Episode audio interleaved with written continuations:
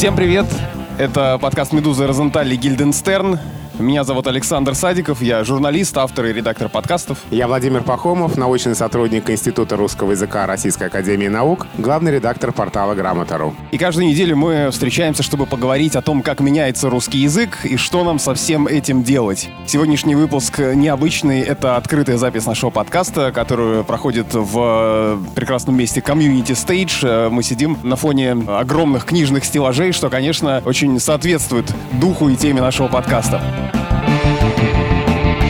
Сегодня мы решили поговорить о профессиональном сленге, о том, чем отличается язык на работе и дома, и как жаргон специалистов проникает в нашу речь, и нужно ли нам, как я люблю говорить, с этим бороться. Э, кстати, как пишется слово сленг? Сленг пишется через «е», хотя произносится твердо, и это, в общем, нормально для русской графики. Мы уже об этом говорили. Когда такие слова иноязычные а, оформляются с буквой «е», и у нас были до этого то, что называется орфографические прецеденты, например, слово «портер» произносится произносится твердо, но пишется Е. Карате произносится твердо, но пишется Е. И буква Э пишется в очень немногих словах. Их раньше было совсем мало, типа мэр, пер, сэр. Потом добавились фэншуй, сэндвич, слова с частью бэк, например, бэк-офис, бэкграунд и так далее. Но все-таки лингвисты стараются не размывать число этих слов, и многие новые заимствования фиксируются с буквы Е. И уже хэштег с буквой Е зафиксировано, и вот сленг тоже с буквы Е. Мне кажется, что одно из самых таких э, хрестоматийных слов, которые всегда всегда приводят в пример, когда речь заходит о профессиональной лексике, это слово «крайний» в значении «последний». Одних людей это бесит, что кто-то говорит э, «крайний» в значении «последний», «крайний раз», «наш крайний подкаст» или что-нибудь такое, а другие, наоборот, э, из каких-то суверенных побуждений активно, старательно всех поправляют и употребляют именно это слово. Откуда это все взялось? Ну, вообще, суеверия, связанные с употреблением тех или иных слов, они очень сильные и очень древние. Ведь еще наши предки избегали употребления каких-то слов, потому потому что считалось, что если что-то назовешь словом, это обязательно произойдет, это обязательно случится. Если кого-то назовешь, он придет. И, в общем, эти суеверные представления до наших дней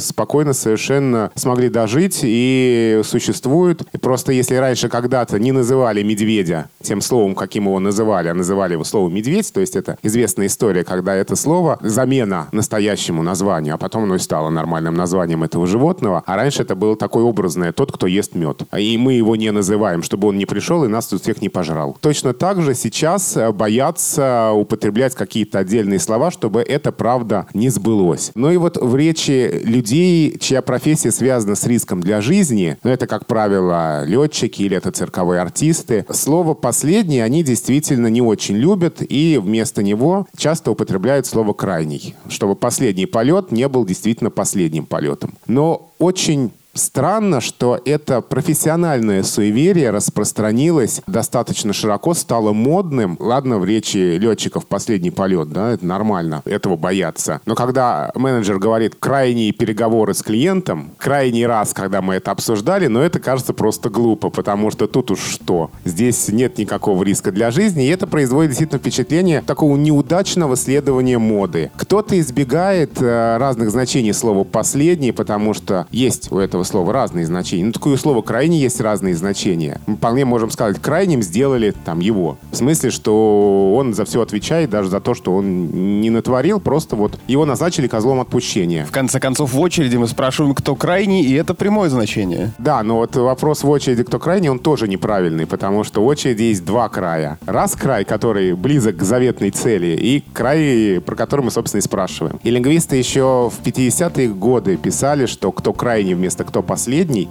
это неправильно. И надо говорить, кто последний. С тех пор очереди стали длиннее, потом исчезли. А вот это употребление «кто крайний» вместо «кто последний», оно тоже до наших дней сохранилось. И по-прежнему лингвисты пишут, что так говорить все-таки не стоит. Хорошо, мы начали с сленга, и я употребил слово сленг, и одновременно с этим сказал слово жаргон. В чем терминологическая разница? Что такое сленг и что такое жаргон? И обязательно ли, как почему-то кажется мне, например, жаргон это что-то грубое? На самом деле слова жаргон, сленг и еще есть одно замечательное слово арго часто употребляются как синонимы. А, и действительно мы можем сказать э, молодежный жаргон, молодежный сленг, но все-таки специалисты некоторую разницу между этими терминами проводят. Жаргон — это самое общее слово, самое известное, самое понятное. Жаргон — это некая разновидность языка, которая употребляется в той или иной социальной группе. То есть она бытует в определенной группе людей и является принадлежностью только ее. Ну, например, какой-то профессии. Люди какой-то профессии могут использовать свой жаргон. Мы можем говорить о жаргоне медиков, о жаргоне летчиков, о жаргоне железнодорожников и так далее. Мы можем говорить о молодежном жаргоне, то есть это уже люди, объединенные принадлежностью к одному возрасту. И в разных возрастных группах эти жаргонные слова тоже разные. А арго — близкое понятие, но все-таки тут основная особенность в том, что арго мы говорим, когда имеем в виду, что это в той или иной мере тайный язык, специально закодированный. Здесь очень часто приводит пример, пожалуй, самый популярный, язык а, бродячих торговцев, вот тех самых Афений в XIX веке, которым специально нужно было шифроваться. Вот если ты специально шифруешься и для этого употребляешь какие-то особые слова или значения, вот это как раз арго.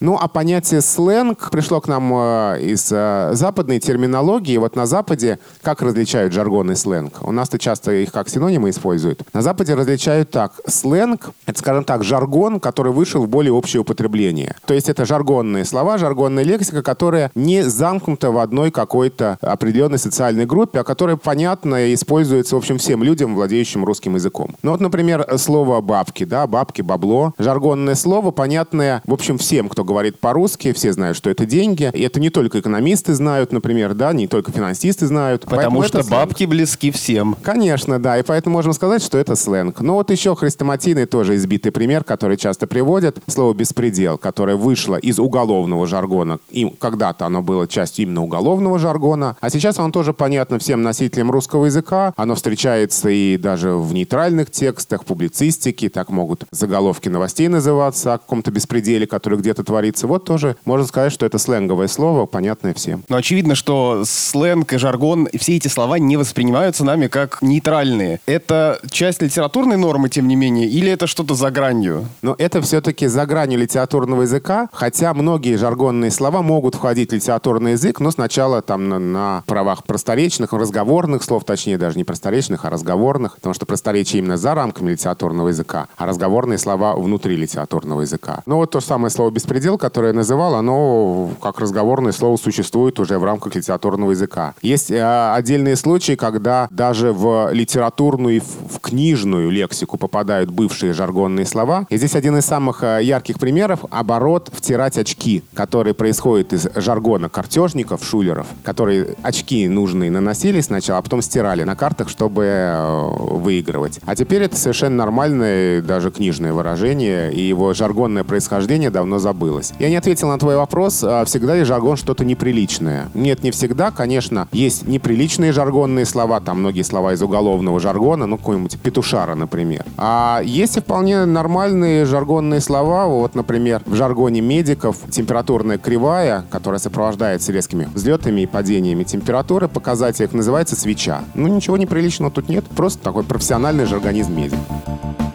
Но понятно, что не все эти слова мы можем употребить в какой-то нейтральной коммуникации. Тут же я вспоминаю твой пример с бабками и думаю о том, что, например, на сайте «Медузы» в описании подкаста «Калькулятор» мы вряд ли напишем, что это подкаст о бабках, а напишем, что это подкаст о деньгах. Да, слово-то сниженное, конечно, не нейтральное, хотя у него, кстати, интересная история происхождения. Это то, о чем лингвисты еще не договорились. И у меня этот пример был в той самой подборке «100 фактов о русском языке». Мне очень нравится здесь эта история, когда вроде бы очевидно для а, многих. Этимология говорят, что это слово связано с изображением на денежных купюрах императрицы Екатерины II. И именно она бабка. Вот как э, появились э, в России деньги, на которых была Екатерина, на том самом месте, где спустя много-много десятилетий был Ленин. Вот именно она бабка. И, собственно говоря, еще было несколько жаргонных слов. И Катьками, и Катюхами называли купюры. Опять же, вот, вот она, это самая Екатерина II. И спустя много десятилетий, даже не одно столетие уже Екатерины на купюрах нет, а это слово осталось. Но есть и другая версия, она связана с тем, что в других славянских языках тоже известно слово «бабка» в денежном значении даже где-то отмечалось задолго до того, как в России на купюрах стали Екатерину изображать. Поэтому вторая версия связывает это выражение, это слово с названием игры в бабки, то есть игры в кости. Но вот здесь есть две эти версии, и какая из них более точная, это еще вопрос дискуссионный. Ну хорошо, мы переходим к нашему следующему блоку и поговорим сейчас о словах, которые определяют принадлежность к профессии, ну или даже какой-то определенной сфере этой конкретной профессии.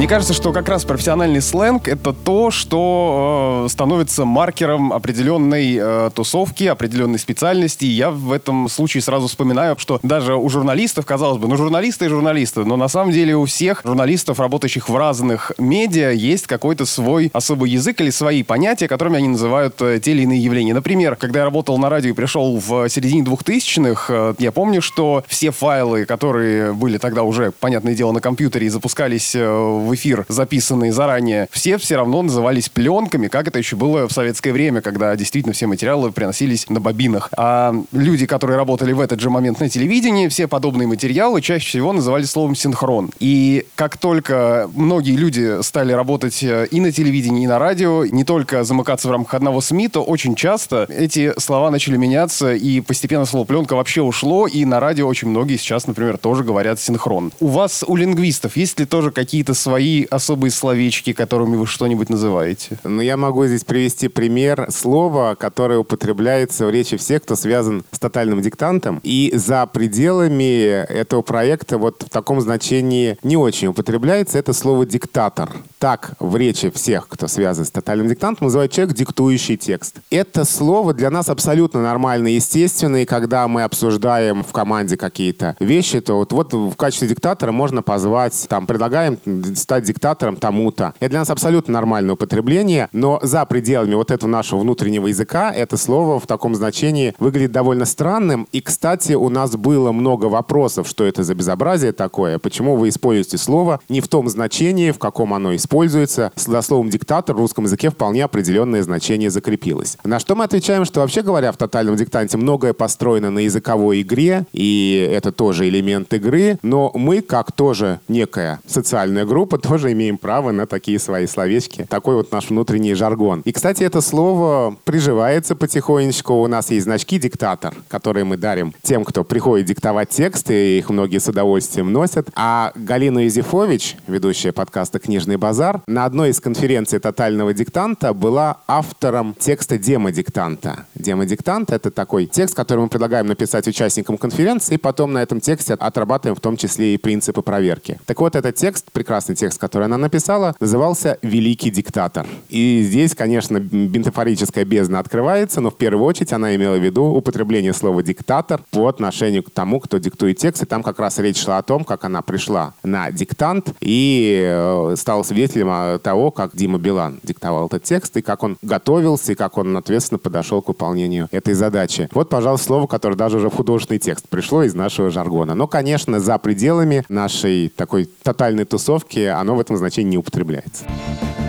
Слушай, еще отдельный совершенно пласт лексики, над которым, кстати, часто шутят, он становится объектом для иронии и даже самоиронии, это слова, которые употребляют люди, работающие в рекламе, в каких-то креативных сферах. Ну вот э, я составил такое искусственное предложение, которое как бы написано на этом языке, на котором, как некоторые считают, люди разговаривают, на самом деле нет, как пишут Медузе. Sorry, guys, нас забрифовали, нам ASAP чик надо пошерить инсайты по референсам. Понятно, что в таком таком концентрированном виде это не возникает нигде. Но, с другой стороны, действительно, периодически попадаются какие-то слова, которые в речи рекламщиков звучат и становятся таким каким-то особым их сленгом. Ну, вот тот же референс, э, там, у кого-то это украл, нет, это референс. Или там, я тебя услышал, что, в общем, не является заимствованием, но является в каком-то смысле калькой с английского выражения I heard you. Или там concern, улучшайзинг и так далее. Вот что ты об этом скажешь? Нужно ли нам как-то противостоять противостоять такому наплыву этой лексики. Ну, здесь действительно ты привел предложение, где оно в концентрированном виде. Но я вот, например, находясь в среде специалистов по рекламе,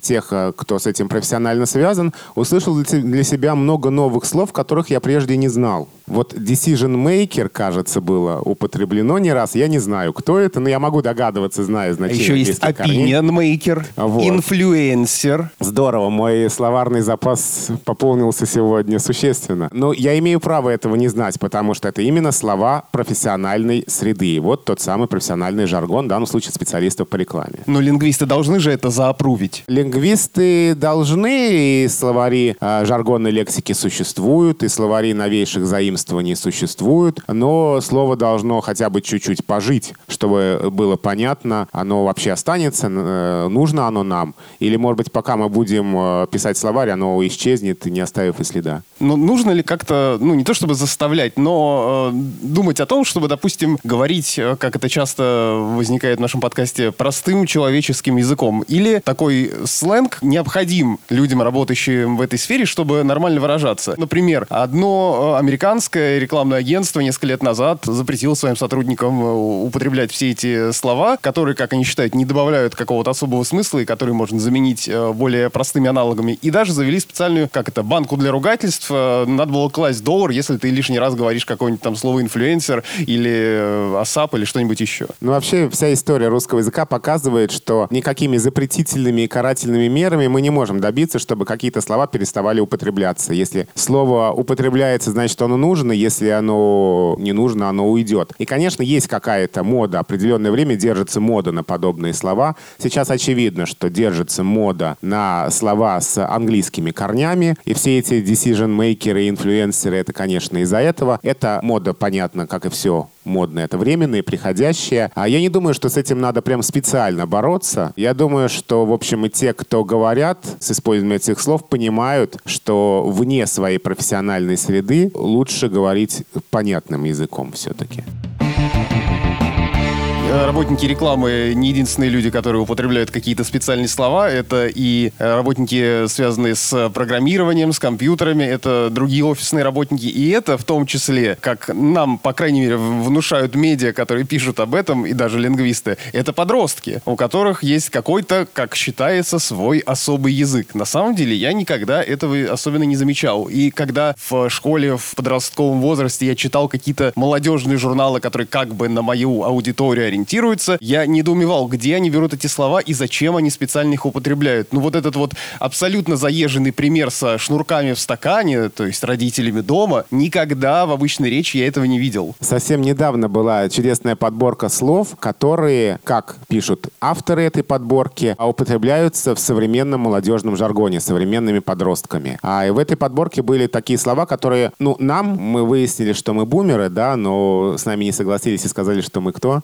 В в комментариях к нашему выпуску о мемах, да, был такой посыл, что мы и не бумеры, и не зумеры, мы вообще все неправильно поняли, и мы какие-то еще думеры. Ну, тем более, да. Вот нам то ли бумерам, то ли думерам вообще непонятны э, многие из этих слов, и действительно кажется, что это слова, которые употребляют вот современные подростки. Ну, такие слова, как, например, «сасный». Это то, что, что значит? Это то, ну, примерно то же самое, что мы называли словом «прикольный». Слово «слоупок», то есть «тугодум». Вот. И какие-то другие слова, типа «рофлить», жить, ну и так далее. Так, по-моему, это не речь современных подростков. Так вот, я об этом и говорю, что как раз когда эта подборка была опубликована, э, ну, поскольку интересный материал связан с языком, я опубликовал ее и в соцсетях «Грамоты», и там были интересные комментарии. Первый комментарий. Автор точно уверен, что это слова э, молодежного жаргона. А второй комментарий мне понравился еще больше, а потому что сам текст назывался так. Как объяснить бабушке слова типа «слоупок» и «сасный». И вот э, автор комментария написал, а, так, наверное, это имеется в виду, как бабушка объяснит своим внукам эти слова, намекая на то, что эти слова уже давным-давно не используются современными подростками. Но вообще действительно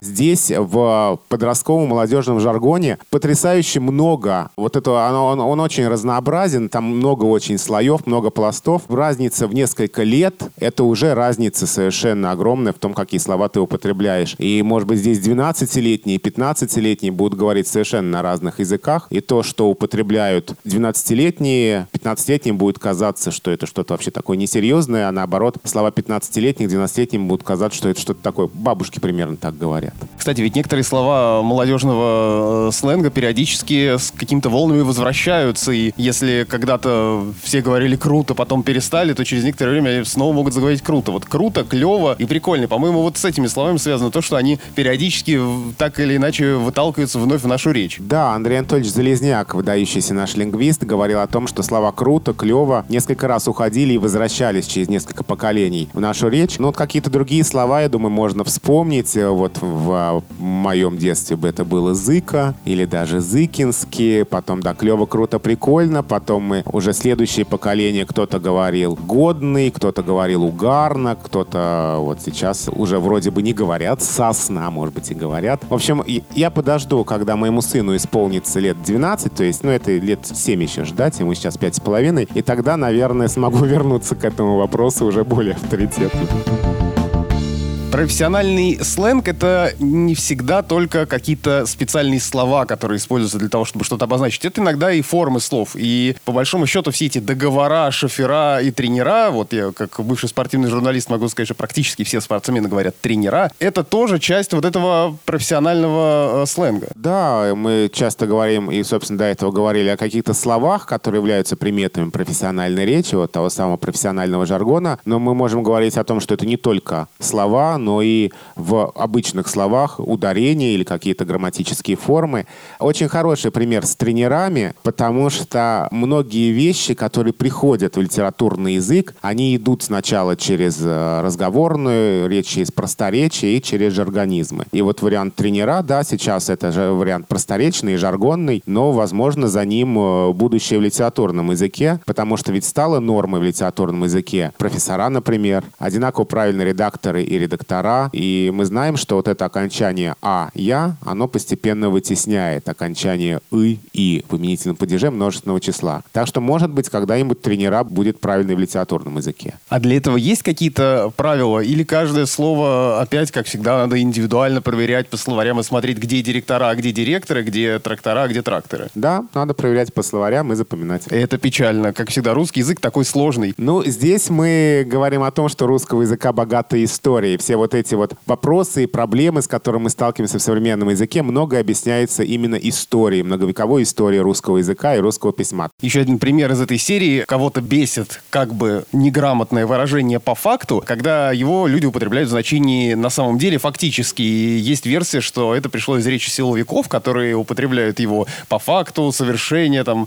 возбуждено какое-нибудь mm, дело. Да, да, да. А сейчас оно переходит и в нашу речь. Да, я слышал тоже эту версию, и мне кажется, она имеет право на существование. Еще один миф связан с тем, что уколы врачи ставят или делают. Да, это тоже часто приводится как пример такого профессионализма медиков, что медики никогда не скажут э, сделать укол, а скажут поставить укол. Но вот я здесь могу вспомнить письмо, которое когда-то пришло на портал Грамоты.ру. Письмо достаточно эмоциональное, где автор говорит, что он сам врач, а он из семи врачей, его родители врачи, бабушки, дедушки врачи, то есть это вот такая хорошая династия, это семейная вот дело семейное, врачи. И он говорит, что никогда никто из нас, из друзей, из коллег, моих родителей, никогда не употреблял выражение «ставить укол». А мы всегда говорили «делать укол», «сделать укол», как это принято в литературном языке. И это было вот такое эмоциональное письмо, где автор просил не делать вывод обо всех представителях профессии из-за того, что кто-то говорит не так, как принято в литературном языке. Поэтому мне кажется, что и здесь мы не должны вот таким мыслить стереотипами. Кто-то действительно из медиков употребляет ставить укол, а кто-то наверняка говорит делать укол, как это требует литературная норма.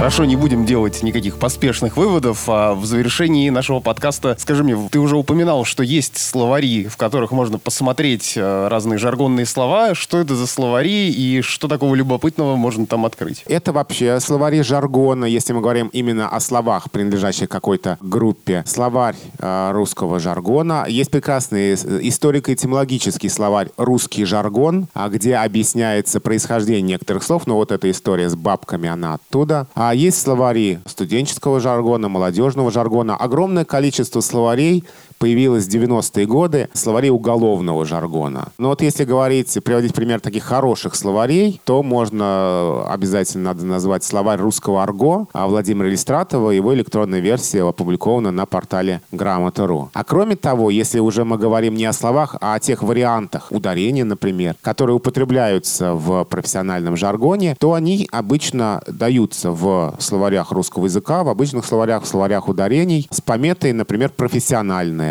или профессионально неправильная. Вот те самые возбужденные, осужденные, они будут сопровождаться пометой профессионально неправильная. То есть лингвисты обязательно напишут, что литературная норма так не велит говорить, но подчеркнут, что это именно слова, характерные для представителей данной профессии. И, кстати, интересно, что в профессиональном жаргоне очень часто застревают какие-то старые нормы. И вот то, что э, возбужденный, осужденный, это как раз пример вариантов, которые когда-то были правильными в литературном языке, а потом в литературном языке правильными быть перестали, но остались в жаргоне.